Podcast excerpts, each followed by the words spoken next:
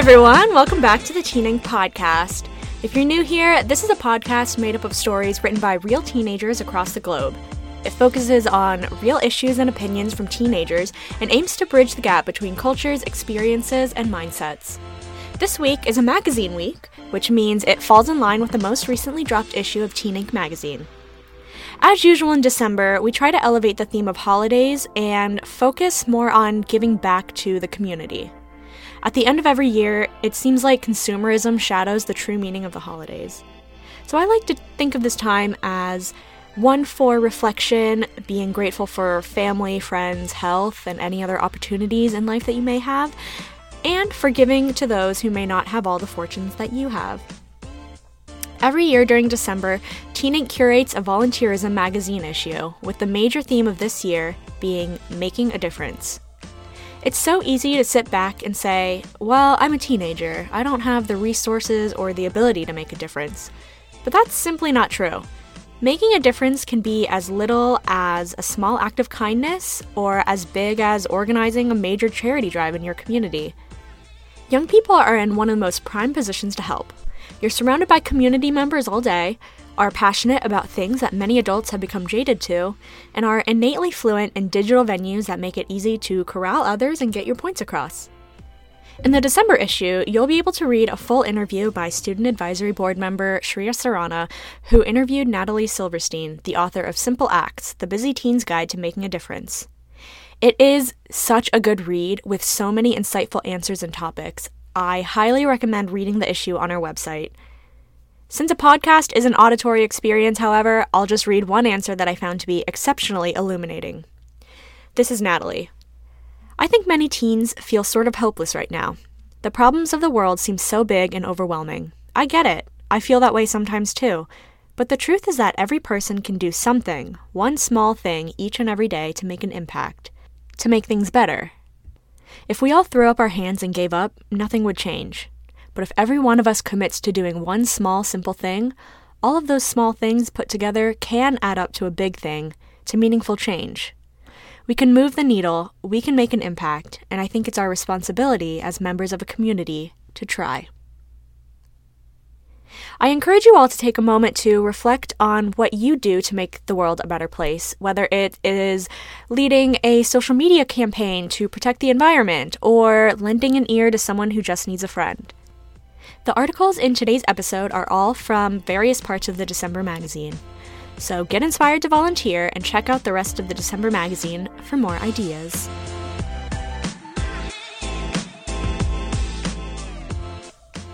This first article is titled The Cadillac, and it was written by Gavin Roswag.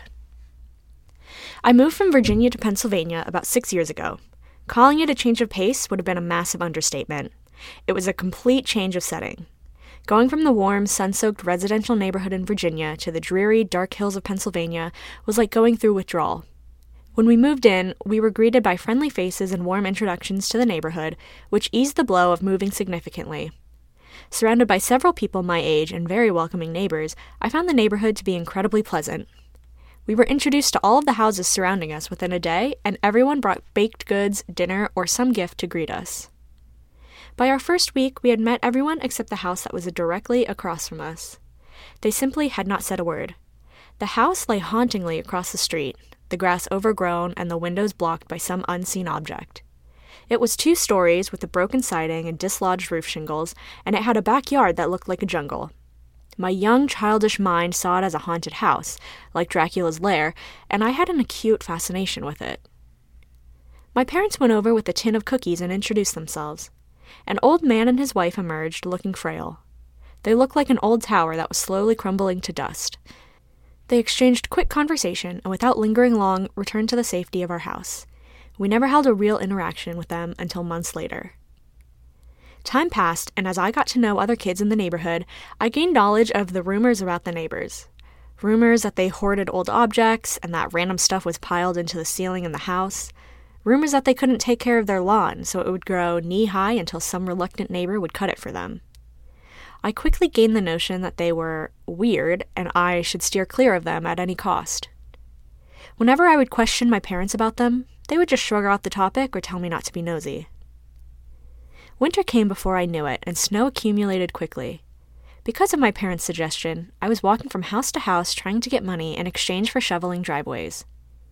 After I had shoveled most of the houses I could, my dad told me to go across the street and do the neighbors for free. Dread filled me with the thought, but I reluctantly abided. While I was shoveling the driveway, I noticed an old 1970 Cadillac coupe in their garage. As I peered in for a better look, I was filled with fascination and awe. When I went home, I told my parents all about the car, and they told me I should go over and ask him about it, and maybe I would learn something about him. I shrugged off the idea like a bad joke and forgot about the car until the summer. The summer was a profit for me. I mowed several lawns and racked up a good amount of money. After looking across the street and noticing the size of the grass in the neighbor's yard, my parents again instructed me to help them. I reluctantly trudged across the street for a three hour long, grueling lawn care session in my neighbor's yard. Near the tail end of me mowing, my neighbor came out to thank me and offer me money for my effort. It was the first time I had seen him face to face, and he looked even frailer than I had imagined. He was nicer than I thought, and after going through some small talk with him, I hesitantly inquired about the Cadillac. His face lit up, and he told me it was his prized possession. He also let me know that I could stop by to look at it with him. Later that night, I consulted my parents, and they decided that it was fine if I go and look at the car the next day. I was still scared walking, but I felt more comfortable knowing that he wasn't the monster I imagined. The minute I got into the house, I was shocked. The rumors were true piles and piles of junk so high it touched the ceiling in places.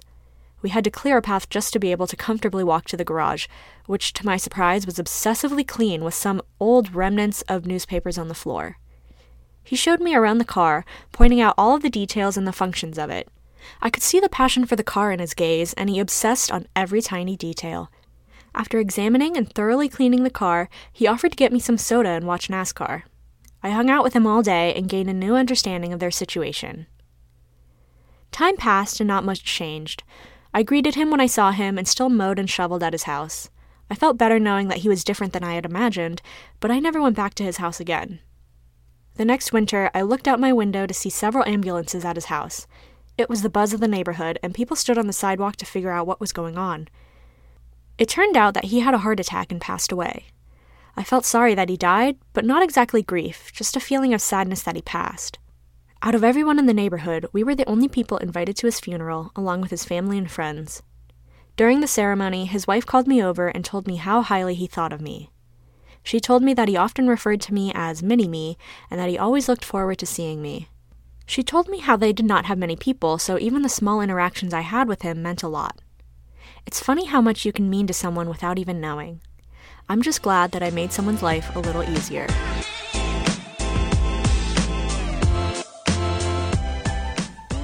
This article, by the way, is the winner of our Making a Difference contest, and it is such a perfect way of illustrating how one small action can make a real difference in someone's life.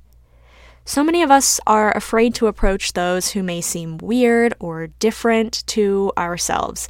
But that's how you become more of a well rounded individual, isn't it? You take the time to learn from someone that you wouldn't normally hang out with, getting to know their passions and interests, and forming that human connection that we all deeply crave but are often too scared to actually acquire. So, those are all things that I really admired from this story.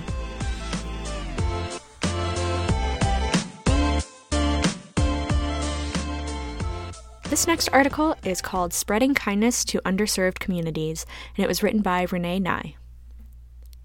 The coronavirus cases in the United States reached an all time high, with 200,000 people testing positive each day. Hospitals were close to full capacity, while I am bored at home, pacing back and forth, wondering what I can do to help the community. But I'm just a high school student. How do I achieve my fullest potential? I found the answer after reading the story of Susan. It was a freezing night during the pandemic when Susan curled up in a blanket on the street. Her back injury left her out on the streets without a job. She was anxious. How can I get through this cold winter? The shelters now have limited space due to the COVID guidelines requirement to keep the beds six feet apart. I also don't have any masks to protect myself. In fact, the efforts to mitigate the spread of the coronavirus among the houseless has been a challenge. As reported by the Washington Post during the outbreak of the pandemic, more than 273 people in a houseless shelter tested positive in Washington, D.C., with 10 people dying in one day. So from that day on, my sister and I partnered to collect and donate masks to Bridges Outreach. Bridges Outreach is a nonprofit organization seeking to end houselessness through outreach, serving over 20,000 clients. We created a website and a video to promote mask collection and posted the video and website link on social media Facebook, Nextdoor, YouTube, and Instagram. When I developed the website and the video, I thought getting a donation of 100 masks would be great. But after a week, we did not even collect one mask. Two days later, an idea popped into my head. Why didn't we reach out to the mask manufacturers to ask for their mask donations directly? Through phone calls and emails, my sister and I reached out to more than 160 manufacturers of masks and hand sanitizer for donations. At the end, we received nearly 5,000 masks and 100 hand sanitizers. We packed them into 2,000 individual bags for Bridges Outreach to facilitate the distribution of the masks and the hand sanitizers to the houseless. A month later, we further expanded our volunteer idea to help food pantries, such as Fulfill New Jersey and Philabundance, that had a shortage of masks and hand sanitizers. Additionally, we were also helping the Arbor Roseland Long Term Care Facility and the University of Southern California Verdugo Hills Hospital to collect masks to give back to healthcare workers who were saving numerous lives during the coronavirus pandemic. After this donation project, I became determined to share my story with others through the HOSA Prepared Speaking Competition, earning sixth place in the Northern Regionals competition. More importantly, I hope my stories inspire others to make an impact during the coronavirus pandemic as well. If underserved communities and people who are houseless have access to masks and hand sanitizer, not only can we lower the numbers of COVID 19 cases among them, but we can also prevent the spread of this deadly disease to other people walking nearby.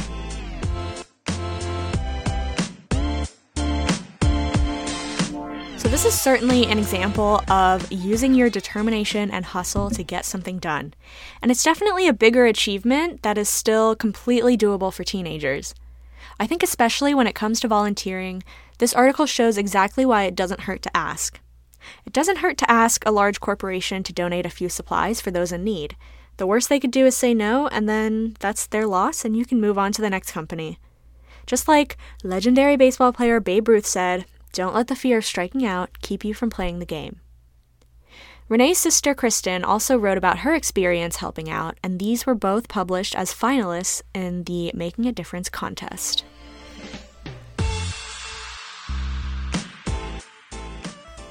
This last article is called Don't Let the Smile Fool You, and it was written by Sejong Kim. Ping! Bouncing off the side, the Pringles can gracefully arched into the bin. The crowd erupted into cheers, signaling the first goal of the day. Congratulatory pats showered down my back as I basked in my moment of glory. It was a great one for one deal. I got to score and also did my good deed of the day by throwing the can into the recycling bin. When it came to snacks, Pringles were hands down my number one choice. Not only did they serve as a form of entertainment to bored fifth graders during recess, they came in a convenient can that ensured portability as well as protection for the delicious crisps. The smile on the front always aroused good memories of sharing Pringles at sleepovers with my friends. So imagine my surprise when my mom suddenly cut off my daily supply of Pringles. And her reason? Because they were bad for the environment. But mom, anyone can tell the can is made out of paper. But she was insistent. No more Pringles. I was crushed. Desperate to prove my mom wrong, I began to research fervently. If I could disprove her, she couldn't stop me from eating my Pringles, right? But little did I know, I was the one who was oblivious to the dark truth. Titles such as Pringles Tube Tries to Wake from Recycling Nightmare and Why Pringles' Idiotic Packaging is a Recycling Nightmare flashed before my eyes. Through my research, I found out that the Pringles cans were impossible to recycle due to the variety of different materials used in the packaging. Because recycling machines cannot separate the plastic caps from the foil coated cardboard sleeves, they end up in the landfill. After learning the truth, I couldn't help but feel betrayed by the smile on the can. I was numb from the harsh truth. I had been oblivious to the fact that the hundreds, perhaps thousands of Pringles cans I had consumed, each a shade of cheery red or zesty green, with the same smile plastered on the front, were piled up in a landfill somewhere. From then on, the only thing I could see was the face on the Pringles can. I could feel Mr. P's gaze on the back of my head in the grocery store, at school, and on the streets. The once friendly but now eerie smile was a constant reminder of the horrible deed I had done. In an attempt to spread the truth, I began to nag my friends to stop eating the Pringles, but like my previously naive self, they were more interested in satisfying their cravings. but I was determined to convince my friends of the dangers of the cans they held in their hands. After hours of research, I gave a passionate presentation during class where I showed my classmates the photos of plastic lids floating in the ocean. And, to my relief, my sincerity and plea for action got across. My now informed peers began to change. Many started to choose more eco friendly alternatives, and the change quickly spread beyond my fifth grade classroom. Inspired by my presentation, some of my friends approached the nutritionist and asked her to stop giving out Pringles as snacks each week. After hearing from my classmates about the environmental damage, the nutritionist immediately agreed to drop Pringles. Instead, bananas quickly became a popular choice for both the taste and nutrition. And bananas also come in portable cases that are even biodegradable, an excellent one for one deal. Through my voice, I had unwittingly thrown a rock that created ripples within my community. Although I had started with the simple goal of convincing my classmates, I ended up changing a part of our school community forever. As a result, all of the students stopped consuming their weekly share of Pringles, which meant 972 fewer cans per week, 3,888 fewer cans per month, and 34,992 fewer cans per school year that were dumped in landfills. No longer fooled, I can now smile back in defiance at the Pringles can. Sejong writes in the author's comments that she is a freshman based in Seoul. She is a passionate writer who particularly enjoys writing about the environment and is a winner of multiple international writing competitions.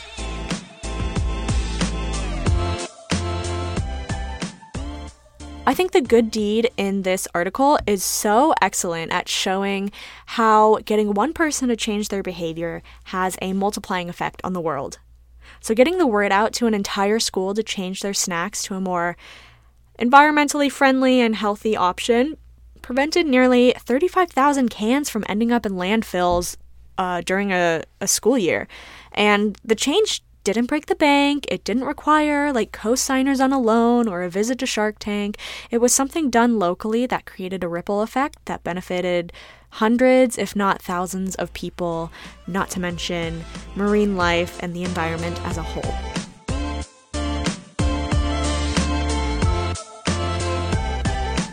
I hope these stories inspired you to at least start thinking about little ways you can make a difference. And if you want some more ideas, definitely check out the December magazine. You will not regret it. It really is an excellent issue. Well, that's all for now. Thank you so much for listening, and I'll speak to you again next week. Bye!